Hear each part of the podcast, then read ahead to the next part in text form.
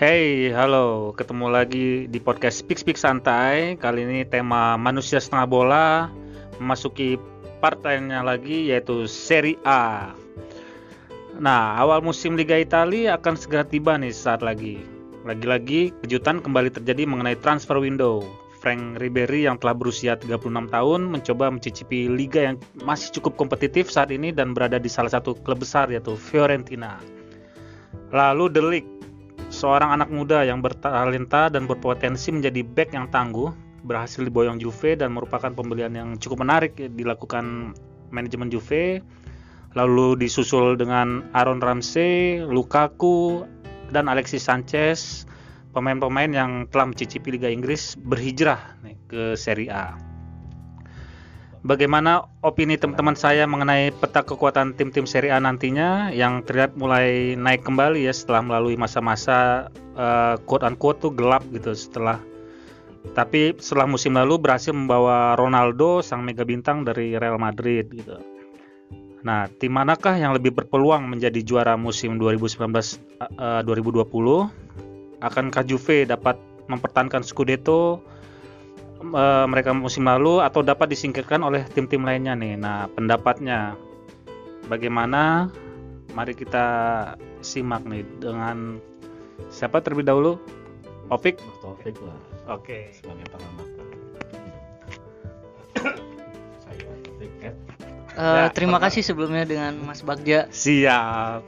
Ini pertama kalinya saya mengisi podcast Mas Bagja. Thank you ya, Pik. Sama-sama Mas Bagja. Kalau buat prediksi sih tetap ya Juve pasti kembali merajai Liga Italia eh, dengan skuadnya yang apa adanya pada musim-musim sebelumnya. Bahkan sebelum Ronaldo aja datang ke Juve. Juve aja udah sebegitu kuatnya di Italia. Wih, menarik nih. apalagi sekarang ditambah Delit, ditambah Ramsey, terus ada Rabiot. Juve bakal kembali lagi menyicipi uh, trofi Liga Italia yang Trofi Liga ke Italia. 9 kali beruntun ntar Wih, di tahun 2019 bukan hat-trick lagi namanya nih. 2020 Triple, Bahkan triple ntar- bahkan ntar uh, insya Allah ya Juve bakal bakal megang piala Liga Champions yang selama ini didam-idamkan oleh Juventini Ya, ya kur- kurang lebih sebenarnya ya secara kekuatan memang secara di atas kertas harusnya Juventus memang salah satu kontender yang kuat. Cuman gua ngelihat ada Inter Milan juga nih yang sekarang dipegang sama Conte kan yang secara sejarah dia udah pernah megang Juventus dan udah ngena, kenal banget Serie A dan sebagai seorang pelatih atau manajer Conte emang punya apa ya sentuhan yang berbeza deh dari Nah, dari menarik pelatih, nih. lain gitu Apakah kan memang Inter dapat memberikan kejutan gitu dengan menghentikan dominasi Juve gitu? harusnya gue eh, secara ob- objektif melihat Inter memang salah satu kontender yang yang kuat banget untuk musim ini untuk menjadi juara musim ini setidak setidak, setidak- setidaknya menyulitkan Juventus Gimana nih dari eh, fans Inter fansnya Inter nih? El. tapi anda ngomong itu nggak kedengeran? Si ular apakah akan mematuk? Si ular ap- apakah akan mematuk eh, Juve gitu kan? Eh, yang matok tuh ayam oh iya. Kan ular juga matok. ya udah. Ya dengan masuknya beberapa main ke Inter kayak Lukaku, Godin sama Politano harusnya sih eh paling nggak bisa untuk menyaingi eh materi-materi yang ada di Juve. Dan pelatih pelatih Conte ya. Conte sekarang juga kan bukan bukan orang baru di Liga Italia jadi dan Ya. bukan orang baru juga di, di Juve jadi minimal tahu Dan. Conte memang pelat, apa pelatih yang berpengalaman ya. Iya. Pernah memegang eh, pernah bermain di Liga Inggris juga otomatis pengalamannya lebih luas lagi gitu. Iya. Terus gimana lagi? Bung Rija? Apanya Eh, nih? Dengan apa tim-tim yang baru diambil gitu orang pemain-pemainnya Ya, apakah Luka Lukaku akan memberikan dampak yang signifikan di timnya gitu? kemungkinan besar ya karena eh, tipenya Conte kan yang punya target man satu di depan Oke, eh, ya. dan untuk selebihnya kan buat dari sayap. Seperti menjadi ini ya untuk eh, apa untuk membuka ruang bagi Ah, pemain-pemain lainnya iya. ya. Kalau kalau dari tim ini Milan sendiri nih bagaimana Bapak? Paling eh, sebelum masuk ke peta persaingan kayaknya kalau kita ngeliat dulu bursa transfer sekarang kan Italia udah nggak kayak musim-musim sebelumnya nih di mana dia ngincarnya pemain-pemain yang udah berumur gitu kan. Apalagi Juve nih. Juve kalau kita lihat musim lalu kebanyakan pemain free transfernya tuh yang udah usia-usia senja gitu. Tapi kalau sekarang dia pinter nih ngincar pemain yang masih berusia-usia muda gitu yang istilahnya Juve sekarang itu semenjak punya stadion baru bisnisnya udah main banget nih. Dia ngincar-ngincar pemain muda. Dan logo baru. Nah logo semenjak logo baru juga tuh kan udah mulai bisnis banget gitu. Terus eh, kayak Milan juga semenjak eh, Gazidis ya? Ya, masuk CEO, CEO menta- eh, bekas bekas Arsenal. bekas Arsenal. Dia juga kan eh, udah mulai ngincar-ngincar pemain bibit-bibit muda nih. Dari lima transfer yang masuk itu semua kebanyakan umurnya Pemain 25 tahun ke bawah gitu. Sebenarnya menarik sih kalau kita ngomongin It- Liga Italia. Perkembangannya mungkin Mereka lima tahun ke depan ya eh, regenerasi ya Dit ya. Nah, ya kayak gitu. Jadi eh, kalau melulu kita kenal Liga Italia terkenal dengan pemain-pemain yang udah gaek, nah bisa kita lihat besok gimana nih gitu dalam satu atau tiga tahun lah gitu. Cuman kalau mau ngomongin persaingan sih ya Juve tetap di atas, kedua Inter mungkin ya dengan masuknya Luk- Lukaku. Paling yang menarik itu untuk perebutan papan tengah sih kayaknya sih. Tetap Milan mungkin. Kenapa direbut? ya kan per- kan kan persaingan untuk masuk Liga Champion kan. Tapi menurut gue sih kalau kita ngomongin tim besar kayak eh, Juve, Inter, Napoli mungkin tuh udah pasti tiga besar gitu. Paling serunya nih di perebutan tempat keempat nih. Ya, antara Milan, Roma, Lazio, Lazio gitu. Fiorentina yang Ya, lagi jor-joran. Fiorentina juga yang lagi bagus kan. Terus kita juga nggak bisa eh, apa sih? Atalanta jangan lupa. nah jangan jangan Mengesampingkan. mengesampingkan Atalanta gitu Eh, ya prediksi gue sendiri juga Juve mungkin masih akan tetap mempertahankan Scudetto ya musim ini gitu. Eh, tapi gimana nih menurut kalian nih opini kalian gitu? Eh, apakah tim-tim Italia musim ini akan melangkah lebih jauh gitu di Liga Champion gitu? Atau malah tetap mandek gitu kayak musim lalu karena ya kalau kita lihat tim-tim dari liga lainnya pun terlihat semakin baik dalam hal investasi pemain nih. Coba eh, Bung Aci Wah, untuk Liga Champions sih sebenarnya kan kalau dari Juve memang salah satu tujuannya dia datangin Ronaldo ya memang pengen berbicara banyak di Liga Champions kan. Lagi di- didatangin dengan pas umur 3 berapa 4 ya. 34 dengan 100 juta. Emang salah satu tujuannya emang untuk dia eh, dapatkan gelar di Liga Champions. Cuman ternyata eh, entah kenapa mungkin secara skema sama materi pemain yang belum eh, masih belum lengkap sih menurut gue ya jadi eh, mereka nggak nggak bisa melangkah lebih jauh lah di Liga Champions musim lalu cuman untuk musim ini eh,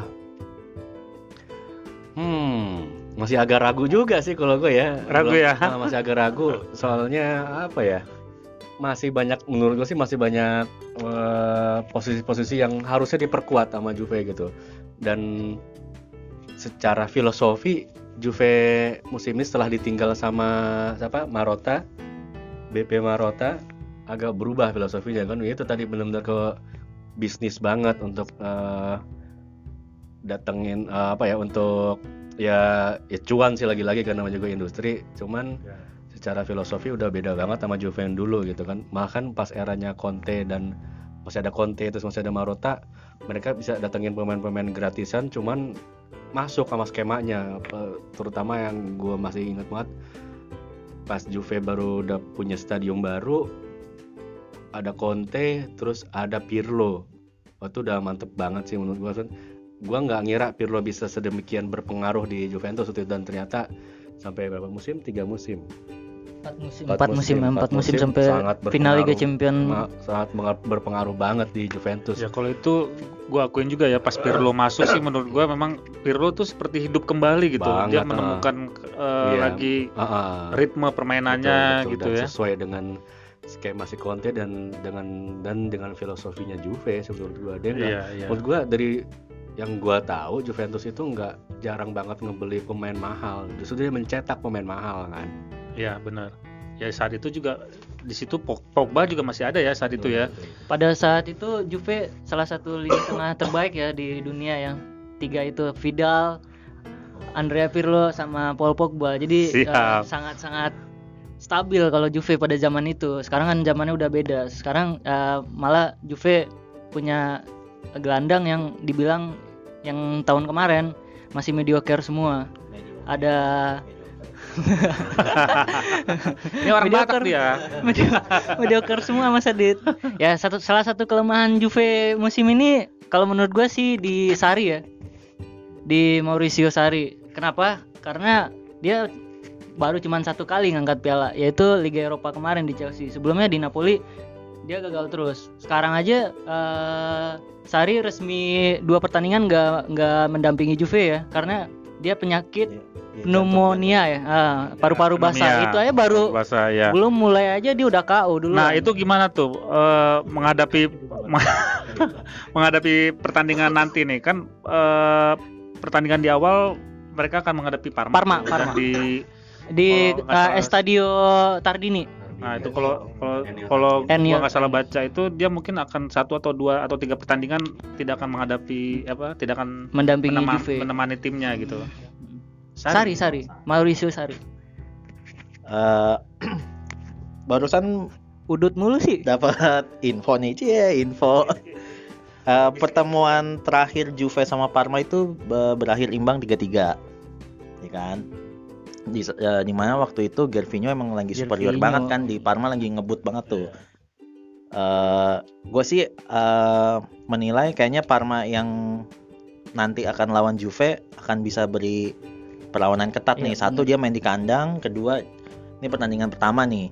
Terus yang ketiga kalau emang Juve ini kan Juve hampir sebagian besar pemain baru semua ya. Iya. bisa dibilang ya di lini Iya, tengah kan. Iya, benar. gue sih sanksi mereka bisa main kompak gitu itu sih takutnya gini semua pemain Juve yang baru tuh rata-rata kan baru pertama kali mencicipi Serie A kan beda kayak tim-tim lain yang kebanyakan juga main ngambilnya dari tim Serie A kan. Tapi pemain tengah Juve tuh sangat gemuk banget ya. Sekarang ini ada Semi Khedira segala macam yang belum. yang gimana tuh, Mas Adit? Nah itu tadi satu Ramsey eh, rajin banget cedera kan. Dia beruntung juga sih Juve sebenarnya dapat dia. Terus dua Rabiot walaupun dia bagus tapi dia juga hampir setahun nggak main di PSG kemarin kan karena kasus ya internal Mungkin. sama PSG-nya kan. Eh siapa lagi sih pemain Juve eh, transfer dari Juve? Yang Lini tengah, itu tengah. dong. Yang Dua. tengah itu doang kan. Nah, Dua. itu dia. Gue sih agak sanksi terus Ronaldo juga kan semakin bertambahnya umur. Eh kemarin itu dia eh, apa per- eh, tahun pertama dia nggak masuk di tiga besar sebagai pencetak gol terbanyak deh dari di Eropa ya. Pokoknya semenjak tahun 2006 deh, tahun kemarin tuh yang dia nggak masuk sebagai pencetak gol terbanyak. Nah itu perlu di ini juga sih hati-hati Juve sih mengingatin. Dan menurut gua Daylight itu Delete, Delete, delete. Dia Orang mana? Orang mana? Orang mana? uh, Tegal. Delete menurut gua di Juve sih perlu pembuktian ya. Kalau kita lihat kemarin pramusim kemarin dia emang nyetak satu gol ya, tapi kan ke gawang sendiri kan. Bunuh diri. Iya, gua agak sanksi dia bisa beradaptasi jangan cepat. Minimal Celini sama Bonucci dimainin dulu deh. Primavera lah, delete dulu dah. Eh, jangan. Oke. Eh, bagaimana menurut kalian mengenai Montella nih gitu? Eh, mampukah meracik pemain-pemain Fiorentina dengan kehadiran tadi tuh Ribery dan Boateng? Eh Boateng. Orang mana? Orang mana? Salah mulu ya, Pak. Terus apakah Federico Chiesa akan terancam posisinya gitu dengan kehadiran mereka gitu? Enggak ya? Berarti eh, nah kalau dari sisi Montella sendiri mungkin akan ya baik-baik saja lah ya dalam dalam meracik Fiorentina gitu.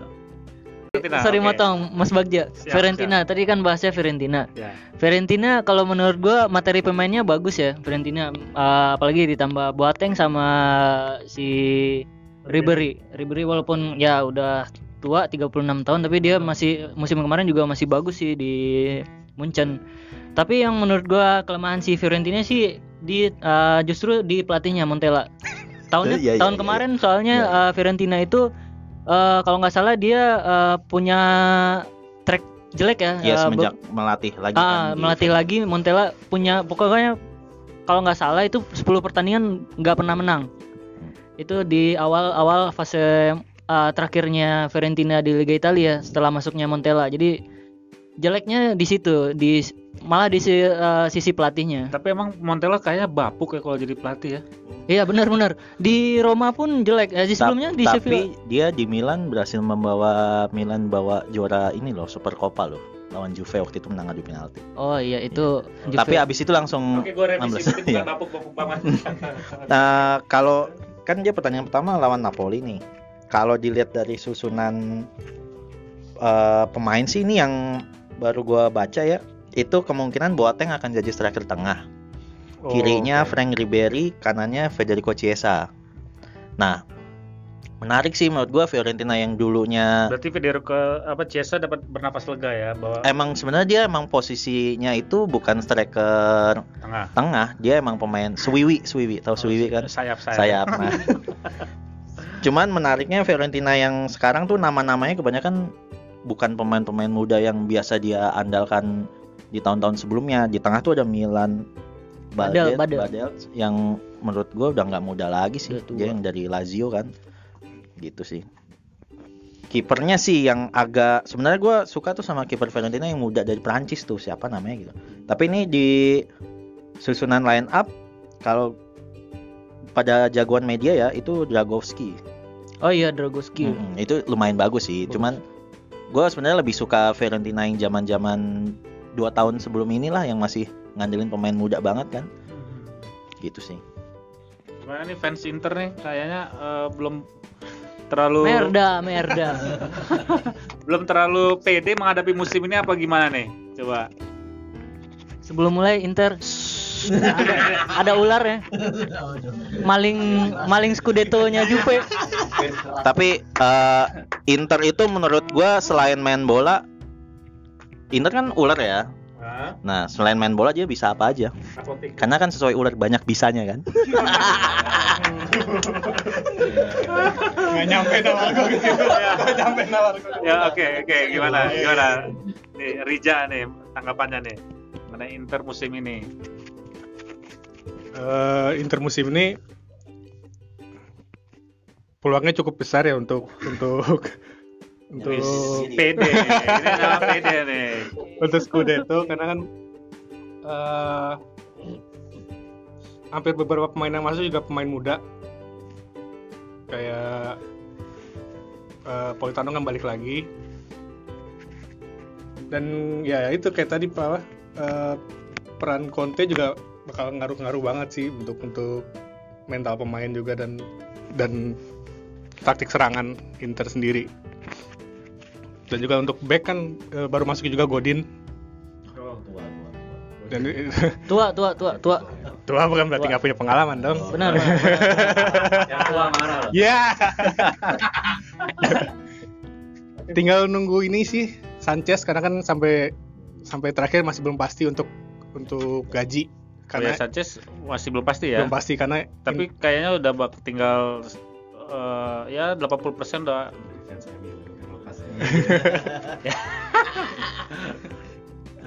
Yang kasihan sih di Inter Icardi ya, Mas Bagja. Itu kasihan banget. oh iya. Dia dia mau main buat klubnya eh, Icardi. terlunta-lunta. Ah, terlunta-lunta. Dia padahal mau main, benar. Mau- dipakai ya. diambil malah buat Lu- Lukaku. Ya, katanya dia mau ngambil nomor 7.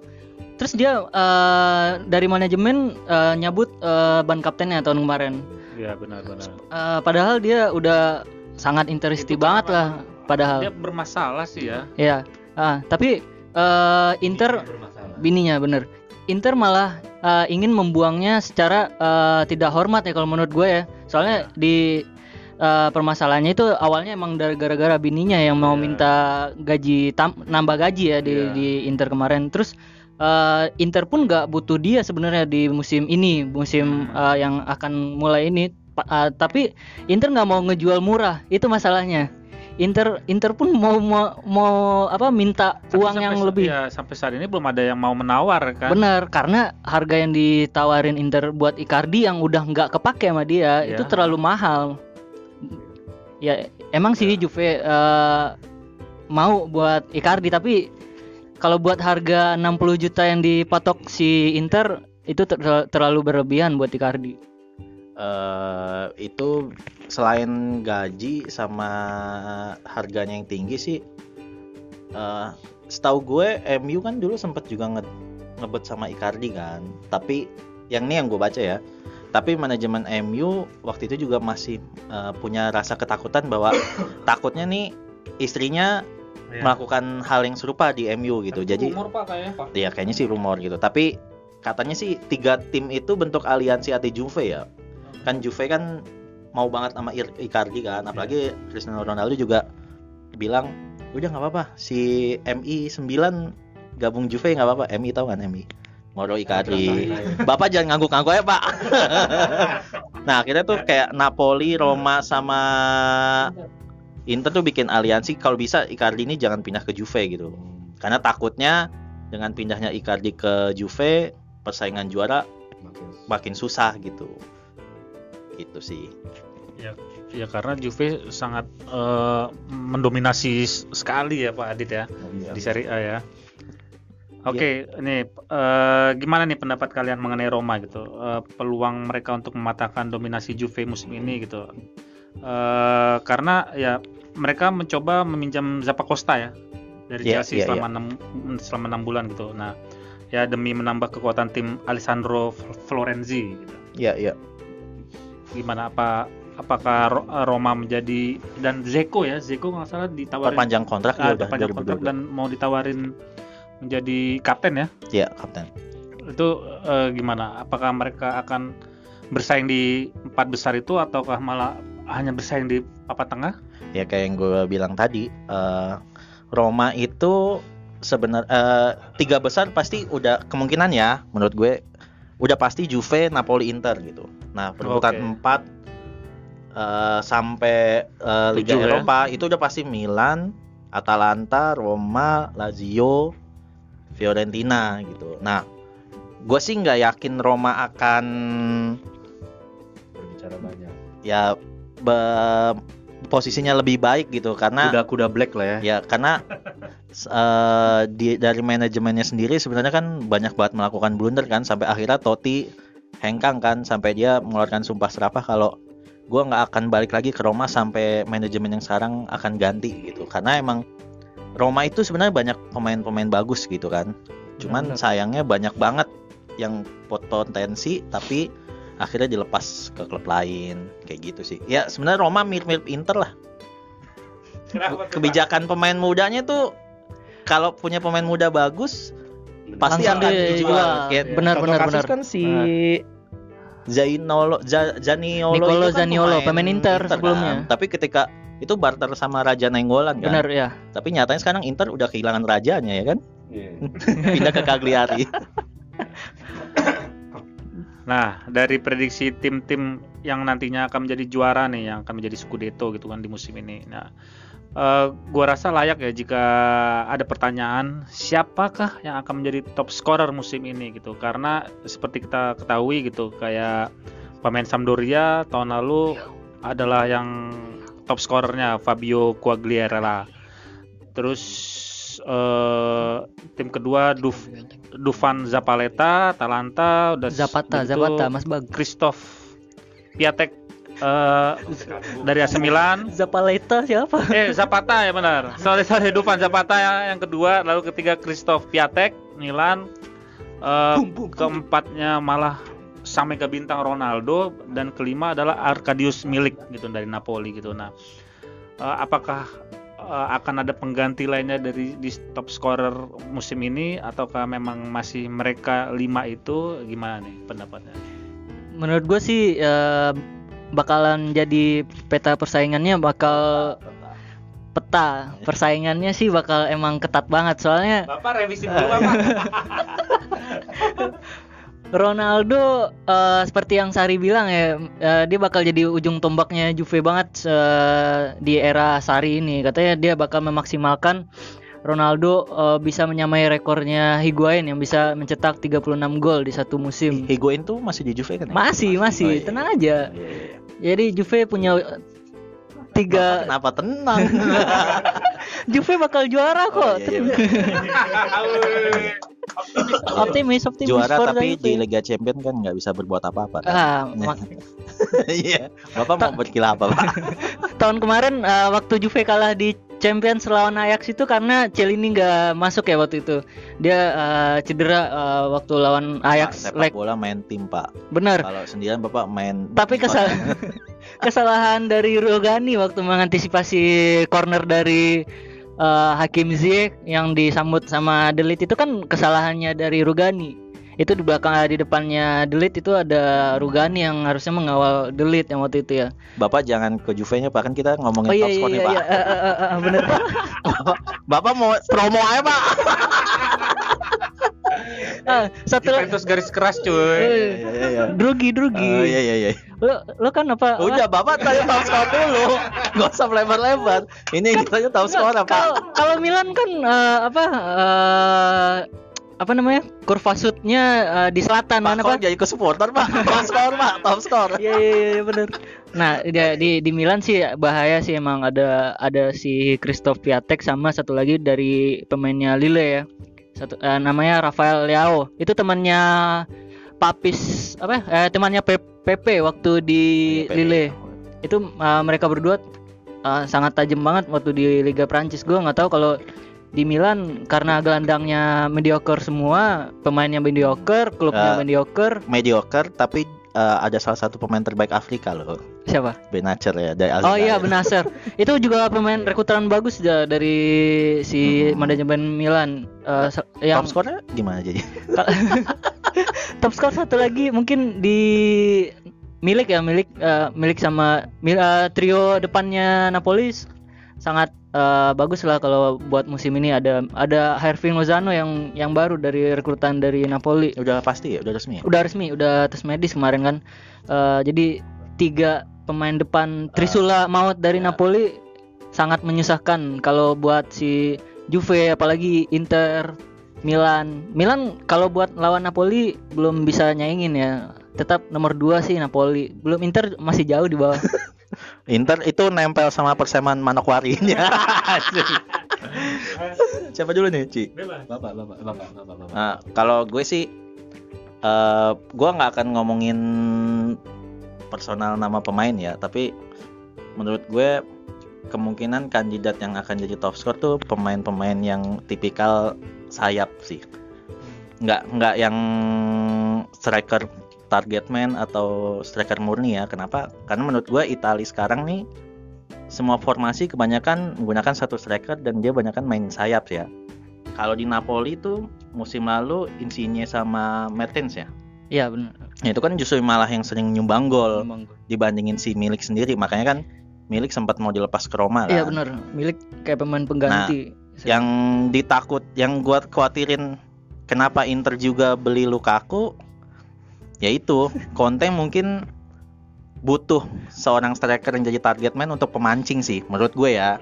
Di mana Lautaro Martinez itu kan sebenarnya bukan striker murni yang iya iya iya Dia- dia second striker lebih tepatnya nah, gue curiga ke arah situ sih. Nah, kalau lu bicara ngomongin soal Lukaku, fans-fans MU coba tanyain deh Lukaku gimana, first touch-nya, kelemahannya gimana. Dia sering kehilangan bola. Itu Dia sering banget. kurang bagus sih. Kurang bagus. Dia sering dibully tau di Instagramnya Lukaku. Coba cek aja sendiri di komen-komennya Lukaku.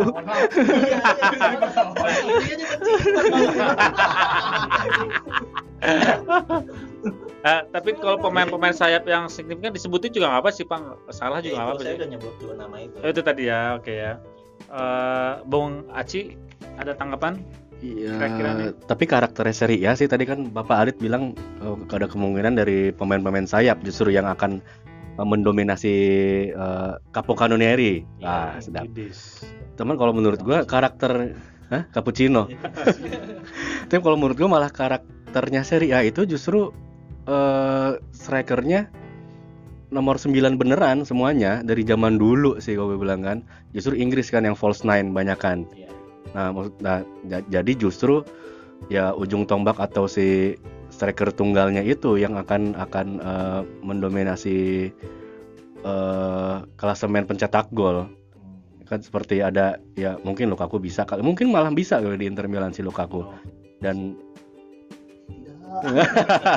milik juga eh, dengan tambahan eh, amunisi baru di di Napoli mungkin bisa kebantu untuk menjadi top scorer juga gitu Ada Zapata juga dari Atalanta. ya Zapata juga men- menyeramkan Ya, sih Zapata. tahun musim lalu juga lari juga Hmm. lari lari juga sih Zapata itu Za- bukan juga. bukan Zapata Siapa? Milan ya Zapata Milan back oh Luis Muriel ya yang dulu di Iya. Fiorentina ya Iya. Ah, itu menurut gue sih striker-striker nomor 9-nya malah akan terus mendominasi mencetak gol sih walaupun nggak nggak yang gede-gede gitu. tapi gue bukan jelekin Lukaku sih emang sih ya tapi lagi. tapi enggak bener karena gini kan Lukaku kan sempat bilang ketika dia sebenarnya di di MU itu ada tiga pemain yang selalu dijadikan biang kekalahan kan eh maksudnya selalu Kambing dihina hitam. karena Kambing kambing, hitam. hitam. kan Lukaku Pogba. Pogba sama Siapa? eh, siapa satu lagi Siapa? ya eh, Smalling. eh, Steve Bruce ya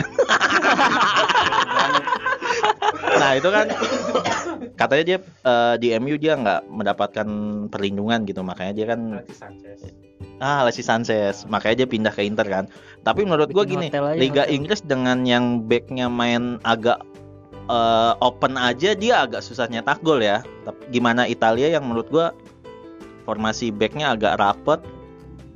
Terus eh dan agak galak gue sih agak sanksi sih Lukaku nggak anda tim Inter? Nggak bisa. Tim logo apotik? Nggak mau melakukan pembelaan. Tim KB Pharma. Nah, eh, em, menimpali dari pernyataan Adit tadi kan eh, mengenai pertahanan Grendel gitu atau Catenaccio yang terkenal di Serie A itu gitu. Apakah pendatang-pendatang baru yang dari Liga Inggris yang terbiasa menyerang dengan pertahanan-pertahanan terbuka itu mampu nggak langsung klik gitu atau enggak? Apakah harus beradaptasi lagi gitu dengan pola permainan di Liga Italia ini atau gimana gitu? Eh, yang dari Liga Inggris kan paling cuman Aaron Ramsey sama Lukaku aja kan Bener nggak? Iya benar. Alexis. Sanchez kalau jadi gitu kan. ya tapi gue sih masih menganut eh Kan Sanchez dulu sempat di Udinese kan. ya Alexis Lumayan. Sanchez masih sempat di eh, awalnya di Udinese bagus Mm-mm. Eh, Karena di Udinese Barcelona tertarik kan. Iya, terus Lukaku gue masih agak pesimis. Terus Ramsey juga agak pesimis. Apalagi Ramsey kan pemain Britania Raya ya. Di Italia itu nggak ada sejarahnya pemain dari Britania Raya bisa sukses. Robbie Keane waktu di Inter aja Be- hanya Beckham hanya satu atau dua pertandingan langsung dijual lagi kan? Bener nggak? Kalau Beckham, Beckham lumayan tau Beckham- Milan, tapi dia kan ganti posisi kan ke di, eh, di Beckham lumayan tapi kategorinya kan bukan Di yang bagus banget kan. Karena eh satu cuman beberapa bulan dipinjemin kita juga nggak bisa ngelihat iya dan ngegolinnya juga nggak banyak kan emang dia bukan striker sih Memang nggak salah. Tapi Iya. maksud gua kontribusi Beckham pada saat itu menurut gua ya, Hmm. gua kata bukan Milanisti, lumayan sih sebenarnya kan karena dia mainnya di tengah banget bukan jadi sayap. ya Kayak gantiin Pirlo-nya lah gitu menurut Iya. gua. Umpan-umpan lambungnya masih sangat mematikan sih. Iya tapi balik lagi menurut gua datangnya Beckham di situ kayak percuma sebenarnya nggak ada Beckham pun Milan saat itu lagi bagus juga ngerti kan ngerti kan nah kayak gitu sih karena ada Ronaldinho Pirlo terus Pato Oraiso Benar-benar eh, pemain dari Liga Inggris eh, sebelum datang Beckham masih punya banyak nama lagi. Ada Ian Rush sebelumnya kan dari Wales juga sama dengan si Ramsey sendiri. Ya Ramsey eh, Ramsey eh, dia eh, pemain yang kara- karakteristiknya itu sangat menyerang ya. Sedangkan Liga Italia sangat eh, mengandalkan pertahanannya Pertahanan, ya. bener. Jadi kalau buat pemain-pemain Inggris Raya kalau buat main di Liga Italia butuh adaptasi yang lama harusnya. Harus membutuhkan adaptasi ya. iya harus. Eh so ini eh, terakhir nih. Bagaimana untuk fans-fansnya Serie A nih mengenai optimis dan excitednya tim-tim kalian dalam menghadapi musim ini gitu. Kalau saya sebagai pecinta Persela, kalau gue sebagai Juventi ini ya sebenarnya ya lumayan optimis lah karena dari sejarahnya juga memang kuat banget kan Juventus di Serie A apalagi beberapa tahun terakhir beruntun beruntun eh, merangkuh gelar di Serie A. Cuman lagi-lagi ya itu tadi dengan transfer eh, window yang eh, ada di Serie A sekarang agak lumayan menakutkan sebenarnya karena eh, banyak tim-tim yang secara kekuatan lumayan merata lah jadi maksudnya banyak akan banyak banget batu sandungan untuk Juventus dan mungkin nggak akan kayak kayak musim lalu gitu dari partai keberapa udah ditentukan juara gitu kan. Mungkin akan lebih sulit sepertinya sih. Dan itu tadi secara skema atau pemain Juventus belum yang itu filosofinya udah beda banget lah eh, dibanding musim-musim sebelumnya eh, pas era-eranya Marotta atau atau sebelumnya siapa eh, yang kena itu. Ya itulah pokoknya gue lupa Ah benar. Juve Juve pada musim ini sih eh, beda banget bener eh, betul dengan komentarnya Bung Aci ya. Mas Aci. Juve sebelumnya di Allegri itu formasinya dia sering 352 sering berubah-ubah ya 4 42 31 352 itu eh, rata-rata sih mereka mainnya eh, nggak menyerang. Mereka aja punya eh, keunggulan langsung bertahan. Makanya itu jadi kelemahan eh, batu sandungan Juve musim lalu. Sekarang dengan eranya Sari yang dia fokus menyerang eranya Sari Ball Saribol ya. Sari Ball eh, Juve eh, eh, menyerang banget sih musim ini. Tapi belum tahu kan Sari mentalnya itu masih bukan mentalnya juara Sari itu Eh, itu musim kemarin Chelsea di bawah peringkat tiga besar. Itu udah untung buat Sari. Setelah dibantai City 6-0 terus dikalah kalah sama MU juga.